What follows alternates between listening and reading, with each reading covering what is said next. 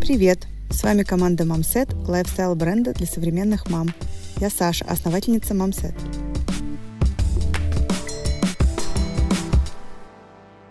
Сегодня у нас в гостях основательница известного бренда нижнего белья Love Goods Оля Маслюкова. В этом выпуске мы будем обсуждать декрет – Сейчас все меньше женщин решают взять паузу во время беременности и после рождения детей, а много кто выбирает гибридный график и совмещает материнство с работой. Мы поговорим о плюсах и минусах декрета, ведь пауза в одних делах может стать большим стартом для других, например, для собственного бизнеса и создания бренда.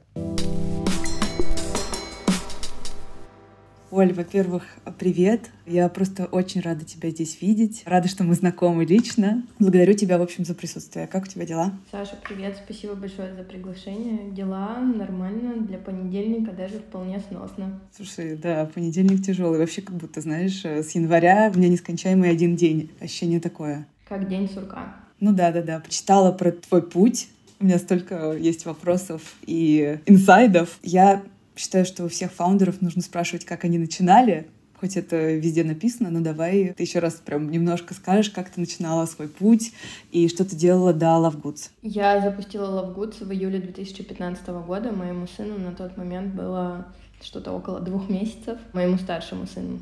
Теперь нужно пояснять все время, когда у тебя становится больше, чем один ребенок. До Love Goods у меня был магазин шапок.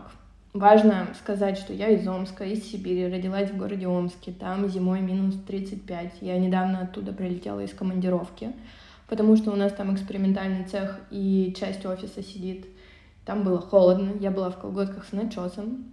И в этом городе гораздо адекватнее и логичнее заводить магазин шапок, а не магазин трусов, скажем так. Я училась в университете, и в 20 лет мы с подругой, с Элей, решили запустить бренд знаешь, он назывался Cape and Snoot. И никто в Омске не знал, что такое кейп и что такое снут. Снут — это как шарф, да? Вот как такой, который да, надевается как, как часть водолазки, условно. Да, да. А кейп — это такое треугольное нечто, что вот накидывается как мантия-невидимка примерно. Либо у него такие прорези для рук. Это вообще не супер, скажем так, прям актуальная вещь, которая необходима всем в Омске, но нам с Элли почему-то показалось, Эля вообще такая модница, она всегда очень так прикольно одевалась и одевается. И мы дружим до сих пор, кстати, для тех людей, кто вместе делает бизнес. Это редкость. Вот. И мы с ней запустили такой бренд, и он просуществовал сезон. То есть вот тот сезон, когда было холодно, мы продавали шапки, мы продавали вот это вот все вязаное и кейпы. Кстати, кейпов, по-моему, не купили ни одной штуки. Интересный факт. Слушай, это, конечно, прикольно. Но вообще классно, мне кажется, истории, когда кто-то, условно, не из Москвы, потому что вот у меня, например, муж не из Москвы, и там вообще у вас абсолютно другие субкультуры, ну, правда, с холодом. Вот у меня муж из Ижевска, у них тема, например, с лыжами. У вас тема с холодом, вокруг этого крутится своя какая-то вибрация, но это очень прикольно прикольно, и как раз отсюда мой вопрос про создание бренда. Ну, то есть у меня как бы и мое материнство, и декрет, и бренд, они все настолько тесно связаны, что непонятно, кто здесь дал старт вообще кому чему. У тебя, получается, ты создала бренд белья, и мне вот всегда интересно было, ну, как бы, знаешь, вот это есть тема, типа, я самая чизи лайн, которая вообще есть, там, я не нашла идеального чего-то и сделала, я просто всегда от нее открещиваюсь. Почему белье? Сейчас объясню, это не романтическая история. Ну, как бы я собирала белье, это правда, белье мне было интересно как продукт, но шапки закончились в мае. Ну, май в Сибири, он может быть типа там 10 градусов, и какая-то легкая шапка все еще нужна. И мы с Элей заканчивали университет, и я была на сносях, как можно уже понять, и она выходила замуж, и она такая, типа, давай возьмем паузу. Мы взяли паузу, и где-то там вот получается, до старта в июле, я пришла к ней и сказала, что окей, пауза, слушай, но я хочу попробовать что-нибудь продавать через наш аккаунт. У нас там была там условная тысяча подписчиков, что для Это Инстаграм, да? Это Инстаграм. Это Инстаграм, да. И я говорю, можно ли мне пользоваться этим аккаунтом одной, если ты сейчас не хочешь этим заниматься, могу ли я попробовать продать там топы, платья. Расширить ассортимент, короче. Попробовать что-то новое в продуктовой линейке. На что мне Эля дала стопроцентное добро, она сказала, да, конечно, вообще, типа, вот, держи, делай, что хочешь. Вот, и я сшила платье, топы и такой бралет. И на бралет нужно было... Бралет — это такой лиф треугольнички типа очень легкая конструкция. И если в платье нужно было вкладываться метры ткани, хлопка, конструировать что-то там, то вот эти вот три, значит, висюлинки, они никакой сложности в пошиве не предоставляли. И их выкупили сразу же, я шила там два лифчика, ну вот мне шила швея, и их сразу же выкупили, и как-то вот именно это был тот товар, на который я вот на той нашей маленькой платформочке получила отклик. Нет тут какой-то, знаешь, романтической истории. Меня недавно, у меня была деловая встреча, и туда пришла девушка, и она говорит, я была в ожидании, что ты сейчас такая на Дайсоне, в ошейнике, в прозрачном боди. Слушай, ну да, у вас есть такой вайб, потому что он, знаешь, он какой-то, с одной стороны, да, там, casual, но у меня все равно ощущение, что секси. Возможно, просто по сравнению с мамсетом, но в целом, как бы, да, я ничего не хочу сказать, ты выглядишь несоответственно, но просто это прикольная история. И мне как раз, когда я с тобой первый раз увиделась, мне кажется, у нас настолько разные концептуальные подходы. Не то, что это плохо, но я запускала как раз абсолютно от другой отправной точки, типа максимально дорого. Я буду вкладывать последние рубли в очень дорогой продукт, ничего не окуплю. И, в общем, это прикольно. Важно, наверное, сказать, что я и мой бренд — это абсолютно разные величины, никакие не сообщающиеся сосуды. Нету такого, что я делаю продукт под себя и под свои нужды, что я воображаю себя в этих комплектах. Для меня мы никогда не существовали в связке. Есть какие-то музы, которые нас могут вдохновлять, есть девушки, которые я прям считаю, что это девушки Love Good, и это не я. Класс. То есть по хронологии, получается, ты понимаешь, что ты скоро родишь. Кстати, вопрос. Это тот же аккаунт, который у вас существует сейчас? Да. То есть, если отмотать на 2015 год, там были шапки. Да, но их там давно нету. Вообще, в прошлом году у Лавгус был резапуск, и там даже, мне кажется, нету, ну, только год фото. Знаешь, я имею в виду, что в архивах, я когда иногда в архивы захожу, мне так становится тепло, знаешь, там такие самодельные фотографии. Нет, Саш, когда я создавала бренд, никаких архивов не существовало. Можно было только удалить навсегда. Слушай, ну то есть ты понимаешь, что ты скоро родишь, и ты начинаешь запускать бренд, и мне как раз, когда я готовилась как раз к выпуску, мне стало очень интересно, знаешь, что вот эта история про маму, которая в декрете, и мне как раз стало интересно, мама в декрете придумывает бренд, как сбежать условно от ежедневного трэша, или действительно, как сказали бы женщины с эзотерическим мировоззрением, материнство дает какие-то новые смыслы? Знаешь, я могу сказать, что это не моя история, не первая, не вторая. Я а, рожала Луку, я забеременела в 21 год, рожала в 22 года, и с отцом Луки мы расстались на новости о том, что будет Лука. И, соответственно, я пять лет до того, как встретила своего мужа, была соло-мамой. И заканчивала параллельно с этой историей я два своих высших образования. Так что в целом я могу сказать, что повзрослела я, наверное, еще раньше. Это такая личная семейная история, что у меня в 14 лет не стало моего папы. И изначально я такой внутренний, очень, знаешь, взрослый человек, который принимает определенные решения. У меня не было интенции создать бренд. Я пробовала зарабатывать деньги. Соответственно, и шапки были на это направлены. То есть я не создавала бренд.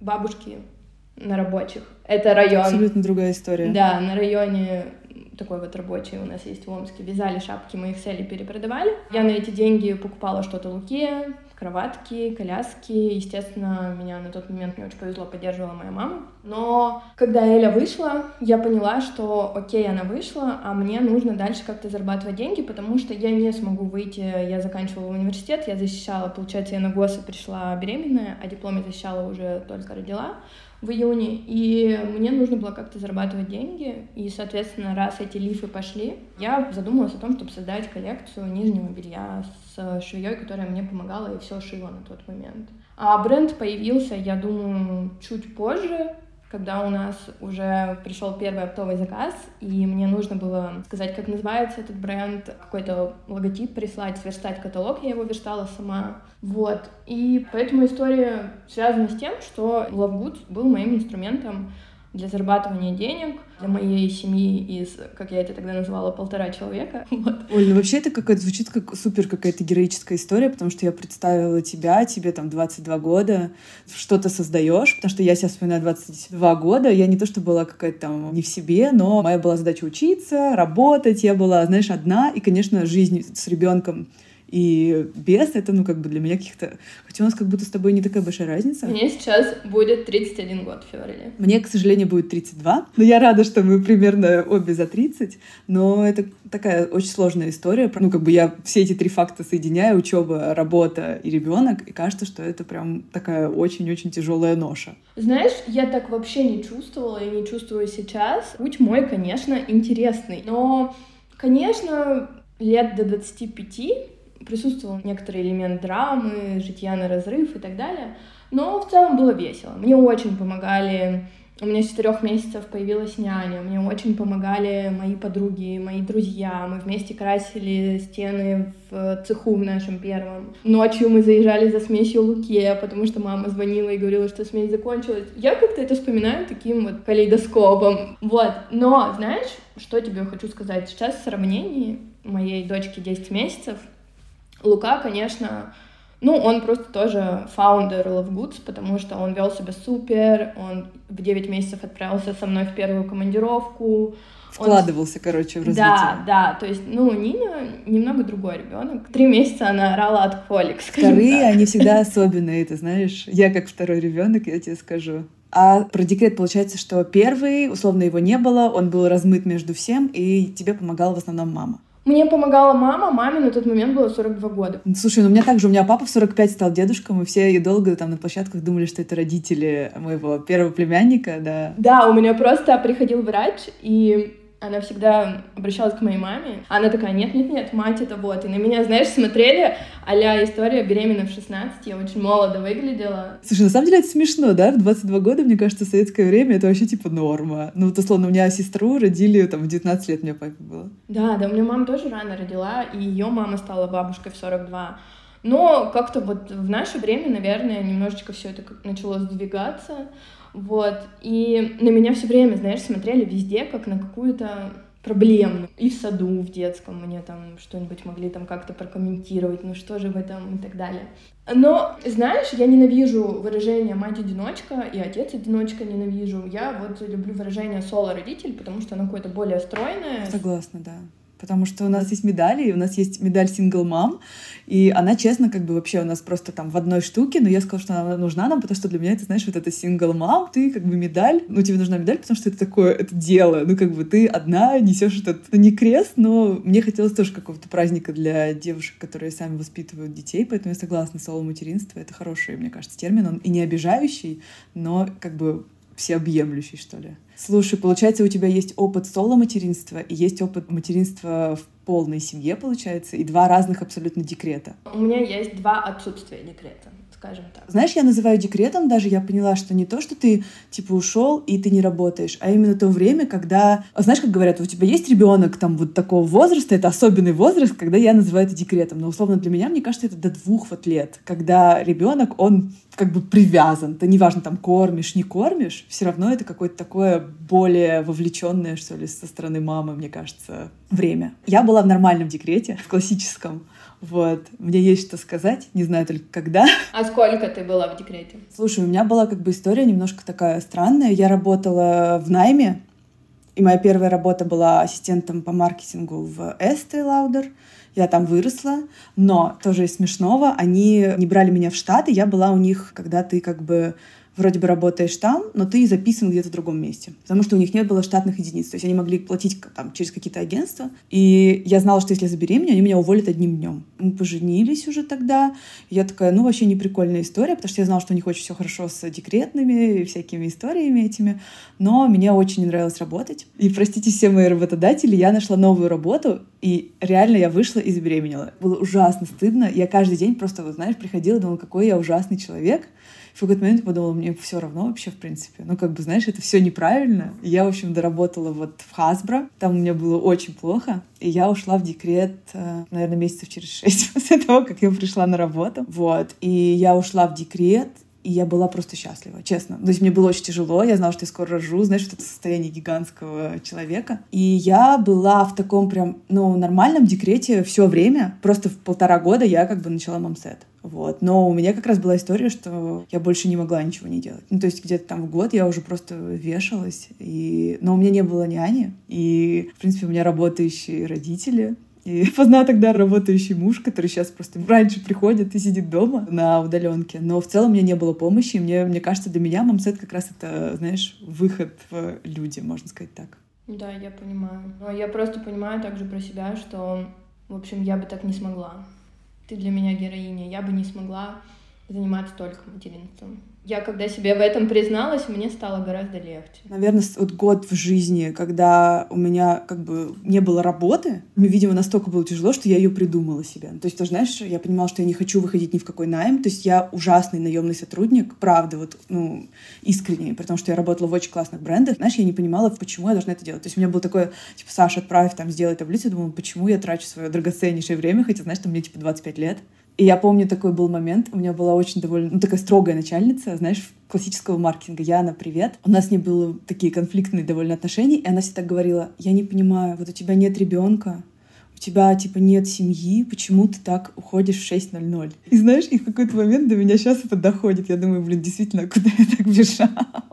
Это очень было тяжело. Это год э, такого одиночества, когда ты вроде бы с ребенком, но вроде бы ты очень одинок. Знаешь, из-за того, что у меня была такая история с Лукой, не было декрета, мне нужно было зарабатывать деньги, мне нужно было строить карьеру, строить бренд, и все как-то так получалось. Ну, как бы пошел какой-то рост. Типа, я создала коллекцию, пришел оптовый заказ, шли розничные заказы, и как бы вроде как мне нужно было в эту историю подключаться. То есть из интересного Лавгуд создание со своего приносило мне деньги, да, то есть я все время жила на эти деньги. И я думала, что вот следующий ребенок, у меня большая разница между детьми, почти 8 лет, и я думала, я со вторым ребенком пойду в декрет. Я Луку кормила 10 месяцев грудью, и я разрывалась между работой, между своими лактостазами, между сыном. Вот это для меня героизм, честно говоря, потому что я не представляю этого. И я в голове держала мысль, что со вторым ребенком все будет по-другому, все будет в абсолютно другом ритме, я дам себе это время. И для меня было важно решиться на рождение второго ребенка уже в какой-то, ну, в определенном достатке, да, то есть чтобы я могла себе позволить этот декрет. И, во-первых, я была в ужасе, когда я узнала, что я беременна. То есть я думала, что ты в ужасе только когда ты, типа, там, беременна, там, я не знаю, в 21. А когда ты забеременела, там, в 29, ты в большем ужасе, потому что такой думаешь, а как?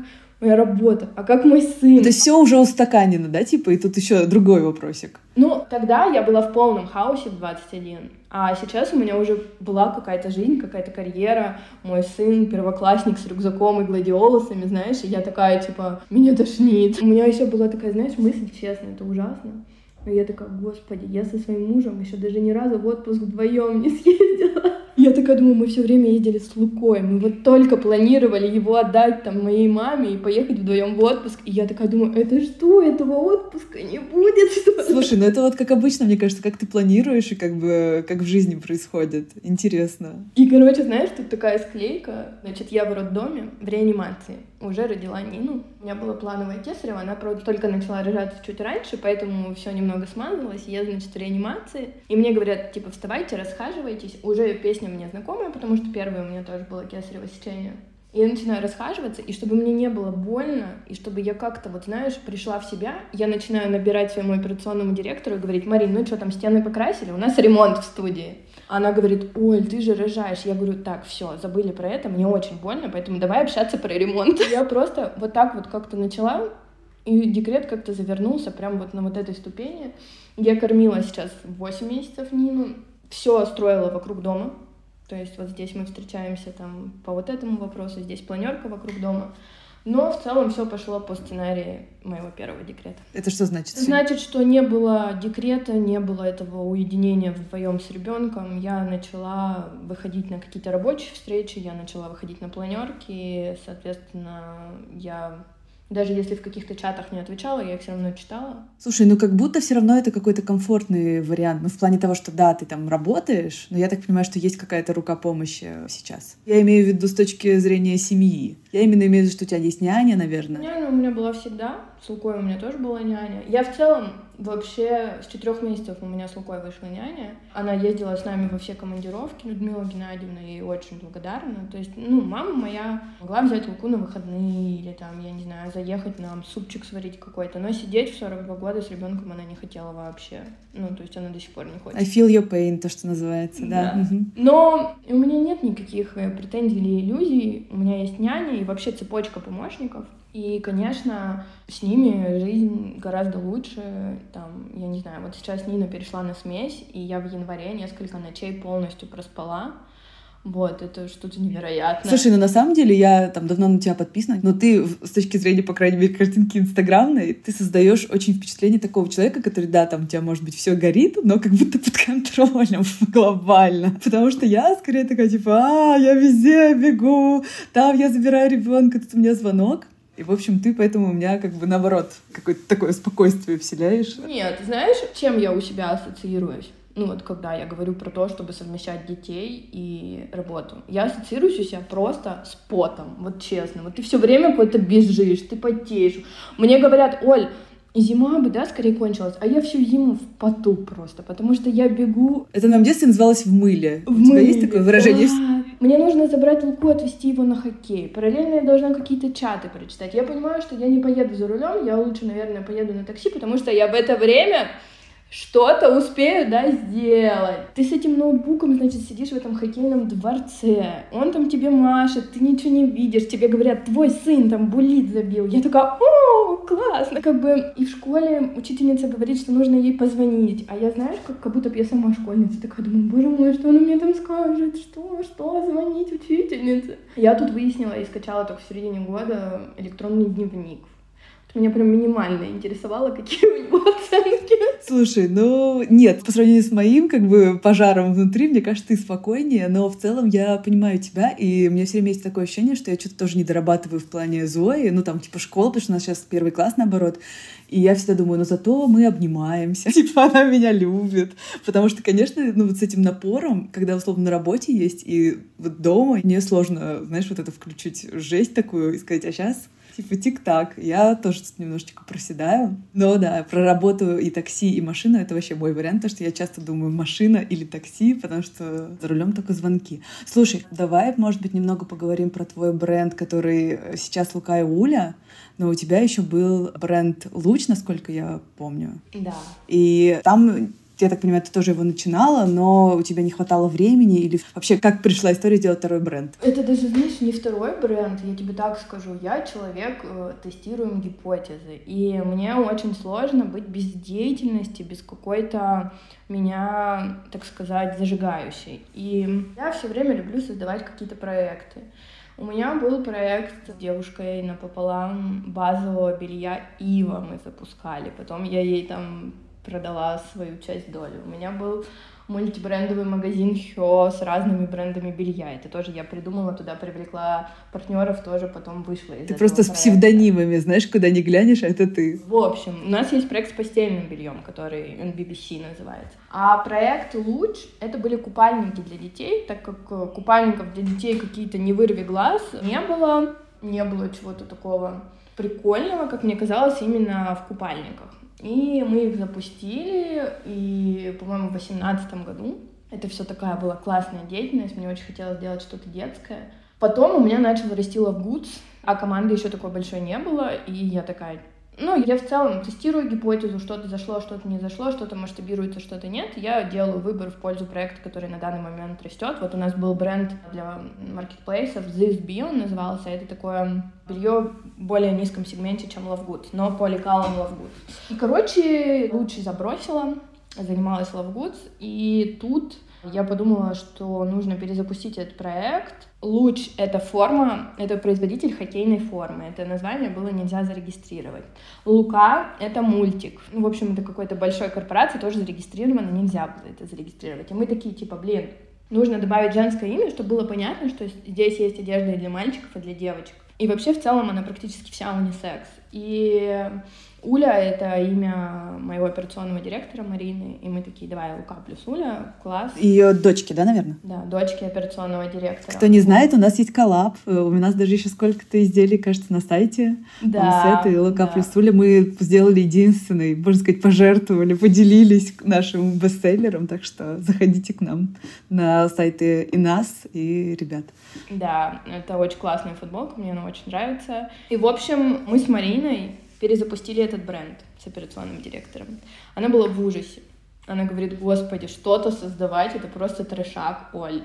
Типа, продукт какой-то создавать. Это же правда сложно, ты, наверное, как никто другой, ты знаешь. Я ненавижу детские одежды. Ну, прикинь, создать что-то из нуля, типа вот этого не существует, а потом раз, и это не просто картинка, это еще и что-то, что лежит, и ты можешь это пощупать, это как бы, ну, для меня... Для меня это единственное, что вообще меня радует в жизни, честно. Больше меня ничего не радует. Ни деньги, ни слава, я мне ничего не надо, мне только продукты создавать, поэтому, видишь? Да, меня тоже это определенно зажигает, но это то, что вы видите там футболку, свитшот, за этим скрыто там там, я не знаю, кровавые вот, давай слезы это потом, потом и мылом. Вот, несколько раз наши дети завтракали печеньем. Несколько раз всего, это какие-то маленькие жертвы. Слушай, а когда вы запустились, в 22-м или 23-м? Я что-то вот честно за именно Лукой плюс Оля не следила, но я помню, что вы в 23-м, я вас видела уже у там, многих ребят. В 22-м мы перезапустили бренд. Он получился не такой, как мне бы хотелось, мне все не понравилось. Кстати, важно отметить, что мне вообще редко что нравится. Я люблю все доделывать, допиливать, допеределывать. И вот уже вышла коллекция в 23-м, которая мне реально нравилась. Ну, там, во-первых, очень сложный пуховик, Слушай, я читала про то, что ты писала, что он какой-то супертехнологичный, теплый, и типа в Омске пережил зиму, да? Да, да. Класс. У меня как бы вот за пуховик отдельную гордость. И там вязаные кардиганы. То есть, короче, мы всю ассортиментную матрицу продумали, с продуктовым аналитиком общались. Вот, такой более взрослый проект. Но, знаешь, я чувствую здесь, что мне не хватает какого-то локомотива, кого-то, кто бы этот э, проект прям тянул, потому что, конечно, в сравнении с Goods он вообще малыш. И хочется какого-то развития этого проекта. Но это отдельная, наверное, идея для подкаста, рассказать, как запускать проект в 2015 и как в 2022-2023. Это абсолютно разный опыт. Слушай, мне было интересно у тебя спросить как раз про детский бренд, потому что я вот вот-вот, можно сказать, на чемоданах с выставки прям kids fashion, то, что называется главный fashion Европы выставки. И там как бы тема такая, что мы вообще в меньшинстве, там все для детей. И это прям вот kids fashion. И как бы ужасно, возможно, сейчас прозвучу, но мне настолько неинтересна детская одежда, насколько она может быть. То есть, да, я могу покупать красивую одежду своему ребенку, но я никогда бы не хотела ее делать, вот честно. То есть, меня это вообще вот прям не драйвит никак. И я, когда видела все это огромное количество одежды на выставке, я вижу, как бы, знаешь, количество SKU, ну вот, типа, стоит стенд, и там, не знаю, 50 разных просто вариантов платьев, я смотрю на это, и там, знаешь, огромное помещение, сколько сделано одежды для детей, и вот как бы эта ниша, она настолько для меня непонятная, даже не столько она меня отталкивает, сколько вообще одежды для детей по разным ценовым вообще историям, то есть там от супер премиум, потому что мы были и на выставке Pitti в Италии, где условно был Dolce Gabbana Kids, были в Копенгагене. Я познакомилась, с основателем Molo. Не знаю, значит ли это так много для тебя, как для меня, но мы очень любим Molo, скандинавский бренд детский, вот. И они, знаешь, настолько горят этим, вот этой детской историей fashion, что мне, конечно, интересно, как это вообще вот придумывать, знаешь, эти детские коллекции, потому что у меня история, она такая, знаешь, в лонг-ран идет, то есть эти вот долгие старителлы, там, для мам, и детская коллекция как будто все время должна что-то, знаешь, обновлять. Поэтому для меня, конечно, вот это интересно послушать, что ты думаешь про это. Имею в виду детский бренд. Ну, для меня детская мода — это в первую очередь про функциональность. Это должно быть что-то, в чем мой сын там может в школу отправиться, потом на тренировки, что-то ты там прицепил еще, и знаешь, эти штаны превратились, я не знаю, в теплые штаны. Ну, то есть вот я всю одежду рассматриваю с этой точки зрения. Я вообще не люблю какое-то перепотребление, и я такой человек, который реально может собрать один маленький чемоданчик и уехать жить куда-нибудь. Ну, такие опыты у меня были, я там в Черногории зимовала. Но до того, как у меня появился муж, я знала, придерживалась четко одного правила. Я это сама должна утащить. Ну, то есть никто это никуда не понесет. И поэтому я вообще такой любитель путешествий с рюкзаком. И... Интересно, Ольга, вот эта логика, она, конечно, мне неведома, потому что даже когда мы там весь прошлый год, например, ездили одни, мы набирали чемоданы, я никогда не думала, я думала, ну подыму, я сдохну, ну, типа 30 килограмм. Вот все таки есть умнее люди, чем я. А мне Данил сейчас такой говорит, это все? Давай что-нибудь еще положим. Моя мама всегда, типа, больше складывает. И я такая, знаешь, можно же и это платье, получается, взять, и вот эту обувь. А я привыкла, знаешь, там в одних беркинштоках мы объездим всю Европу. А если будет холодно, носочки. Вот. И, в общем, Для меня это такая функциональность. И, кстати, вот Карина, это наш бренд-менеджер детского, она такая говорит, твоя функциональность скоро закончится, у тебя родилась дочка. Она говорит, ты будешь покупать нефункциональные вещи, ты будешь покупать красивенькое, красивенькое, фиолетовенькое. Слушай, я вот только хотела спросить, потому что ты так говоришь, ой, мы типа на минималках, и там хочется одни штаны. Я просто спрашиваю, почему, потому что у меня Зоя, у нас в основном там 90% конфликтов из-за одежды. То есть я хочу эту шапку, уже, мне кажется, надо полегче, почему такое, черные штаны не буду. В общем, у нас как бы, если ты представишь себе девочку в 6 лет, вот это как бы из там, знаешь, вот банальная девочка в 6 лет, это у нас. Вот, то есть платье, розовое, все такое. И у нас есть друг, который просто, типа, мама ему кладет одежду, и он как бы спокойно все это надевает, и ок. Какая у вас история с этим? Ну, получается, Лука, он просто любил все очень яркое. А школа немного припудрила, конечно, эту историю. Там есть определенный дресс-код. Вот, и он как-то в целом, может быть, теперь самовыражается, может, в хоккее как-то, ну, потому что хоккей такой армейский вид спорта, знаешь, там все у всех одинаковое, и то вот как раньше у него желание, мне оранжевые штаны, нету. Все ходят в одном, у всех одно термобелье, у всех одни красные свитеры, и как-то все его это подуспокоило. А Нина еще слишком маленькая, чтобы вообще понимать, что она там любит. Я тебе так скажу, все считают, 99% людей, которые встречают Нину, считают, что она мальчик, потому что мне не нравится розовый цвет. И она ходит в голубом, в синем, она ходит в сером, она ходит в терракотовом. Это максимально какой-то для меня девчачий цвет. Слушай, интересно.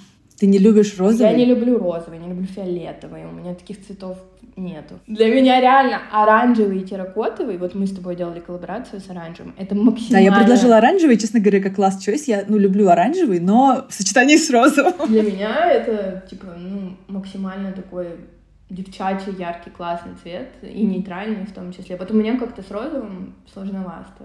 Вообще каждый может ходить в чем он хочет. Ну, типа, у меня же тоже есть такой выбор и вариант. Нет, нет, нет, я на самом деле шучу просто, потому что я, правда, очень люблю розовый, и я как раз тут недавно поймался на мысли, знаешь, а вот если бы у меня был мальчик, что бы я делала? А на мальчиках розовый красиво. То есть есть какие-то исключения из правил? Я думаю, что я такая, знаешь, у меня есть такое, что я люблю чуть-чуть провоцировать. И вот мне нравится, типа, девочка в синем, мальчик в розовом поло. Слушай, ну это на самом деле все, знаешь, такие как бы банальности. Нет, я все понимаю, я люблю розовый тоже, но как бы девочка в сером там или в голубом, мне кажется, норм. Ну, правда, то есть это провокация, знаешь, уровня там 10%, но как бы это нормально. Ну, то есть мы говорим про, конечно, Москву, условно. Тут все нестандартно. С другой стороны, я думаю, ну вот когда к Нине обращаются, ой, какой хорошенький мальчик, я думаю, Ольга, чего ты хотела?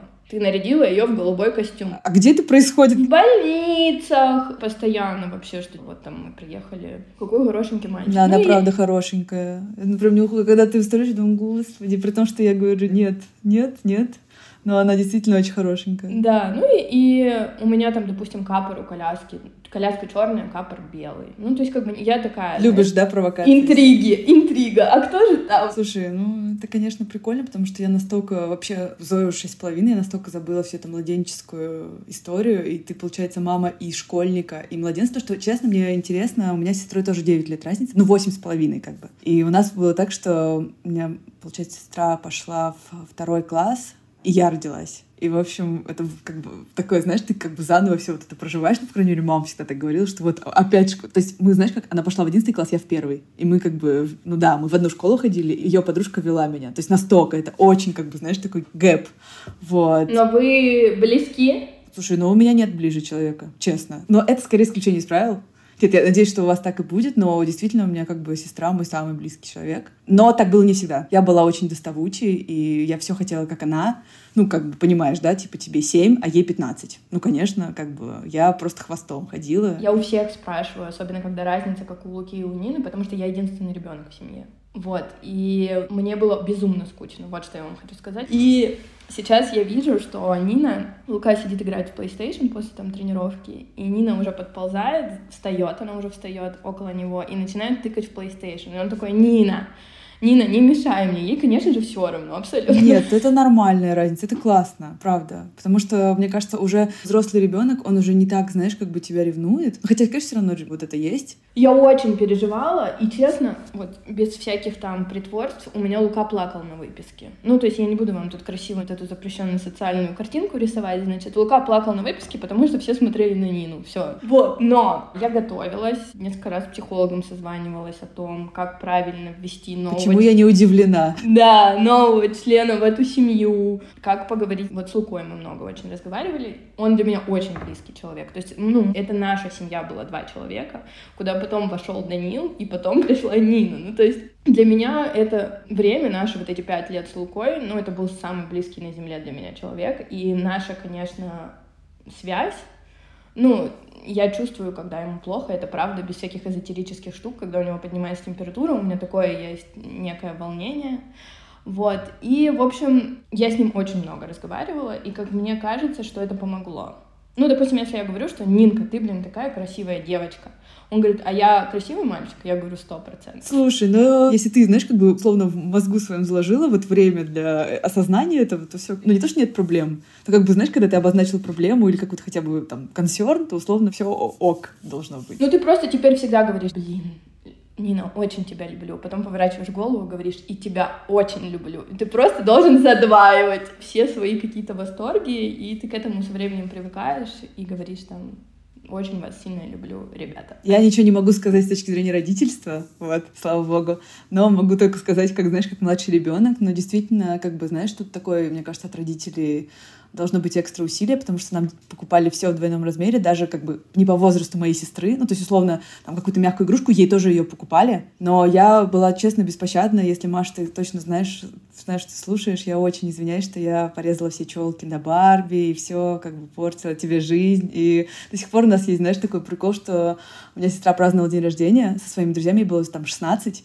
И я помню, что мы как бы отпраздновали немножко, а потом мама сказала, слушай, ты сейчас уйдешь к подружке, и вся вечеринка закончится. Я такая, правда? Они говорят, да, да, сто процентов. Мы все время смеемся, знаешь, на той истории, что я прихожу домой, там торт был. Ну, короче, дальше продолжалась тусовка без меня. И она говорит, ну что ты хочешь, чтобы я, типа, тебя шестилетнюю оставила с нами? И я как сейчас, знаешь, я помню это такое разочарование, что меня как бы обманом вытащили из дома. И была без меня эта тусовка. Я вот все время в детстве у меня какой-то был максимальный фома, потому что мне казалось, что, ну, Маша это все, знаешь, как бы все клевое, там какие-то помады, детские татуировки, печатки. Ну, в общем, это какое-то безумие просто вот это, знаешь, Типа, тебе кажется, что человек вот все, у тебя должно быть все такое же. Ну, из смешного, к Луке приходил друг, его одноклассник, у него нету такого, у него есть только старшая сестра, и он так умилился, говорит, блин, она такая маленькая, она такая классная, и руками так не... И Лука такой, ты руки помыл? Слушай, ну это старший брат как бы, как-никак. Я такой сознательности от него не ожидала, конечно. А если старший брат еще хоккеист, мне кажется, это вообще просто, знаешь, ну там, что дальше будет, ой-ой-ой. Да, интересно. Слушай, я даже как-то не думала про это, честно говоря. А я все время, знаешь, когда думаю про это, там, материнство, работу, и насколько, когда, ну, придумывали подкаст, по крайней мере, у меня было такое в голове, что вот это все настолько тесно связано, и там, постоянно обсуждая работу, мы в какой-то момент, там, например, с Кристиной, мы постоянно переходим на какие-то детские, там, знаешь, а тот болеет, тот туда бежит, и, конечно,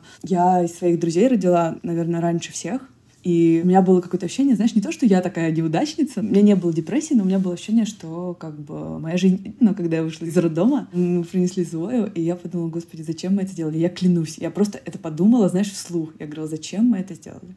Просто зачем? Вот так. И я прям плакала, плакала, плакала, плакала. И потом в какой-то момент я поняла, что, блин, вообще это как бы моя, ну, знаешь, такая суперсила. Ну, это очень круто, что вот у меня есть там Зоя, мало того, что там, да, это мой любимый человек, но в целом это добавляет тебе такой экстра вообще багаж всего опыта, терпения, всех скиллов. То есть ты помимо того, что ты мама просто, я честно считаю, что мамы в работе — это как бы вообще какой-то экстра скилл. Слушай, буквально до нашего звонка вот этого я разговаривала вот с Кариной, бренд-менеджером детского, и мы с ней обсуждали, что никто, кроме мам, не умеет так взаимодействовать со временем. Она говорит, прикинь, те, у кого нет детей, в любой момент могут поработать, представляешь? Она говорит, а у меня сейчас, ну там, Матильда в садике, я вот сейчас сижу, работаю. Я не могу эту работу сделать вечером. Я ее вот сейчас. Она говорит, ну, как бы мамы, они очень редко прокрастинируют, потому что у них на поработать... Вот... Ограниченное время. Да, да, да. да. И мне кажется, что время-то... Вот я вообще в ограничениях вижу очень большую силу, потому что когда у тебя какой-то ограниченный ресурс, ты пользуешься им по максимуму.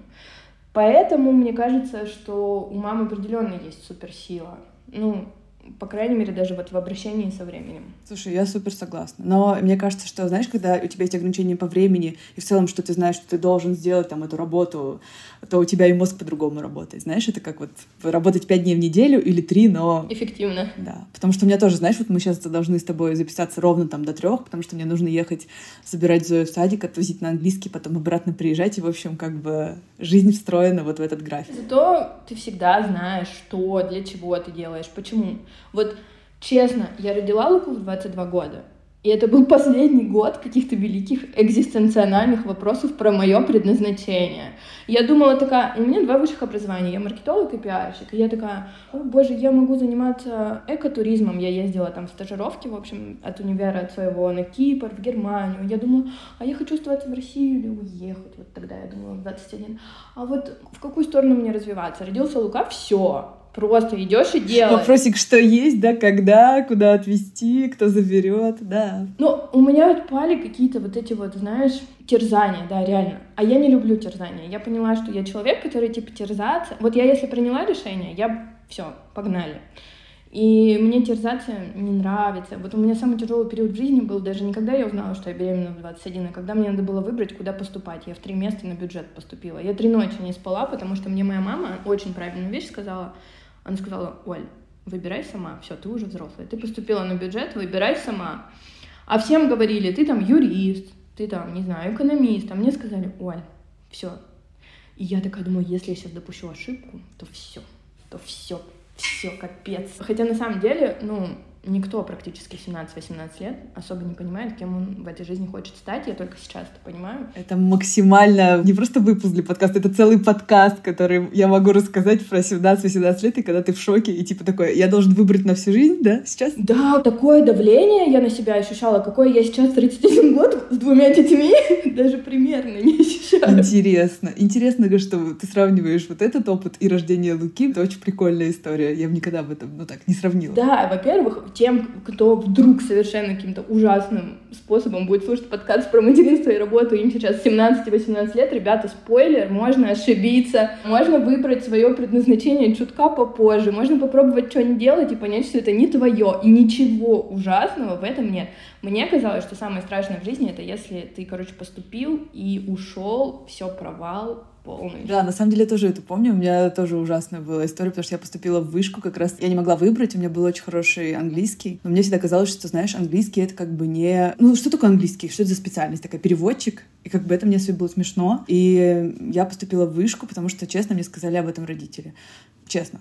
То есть я хотела в МГУ, я поступила в МГУ, и в ИНЯС как раз, я по Олимпиадам поступила.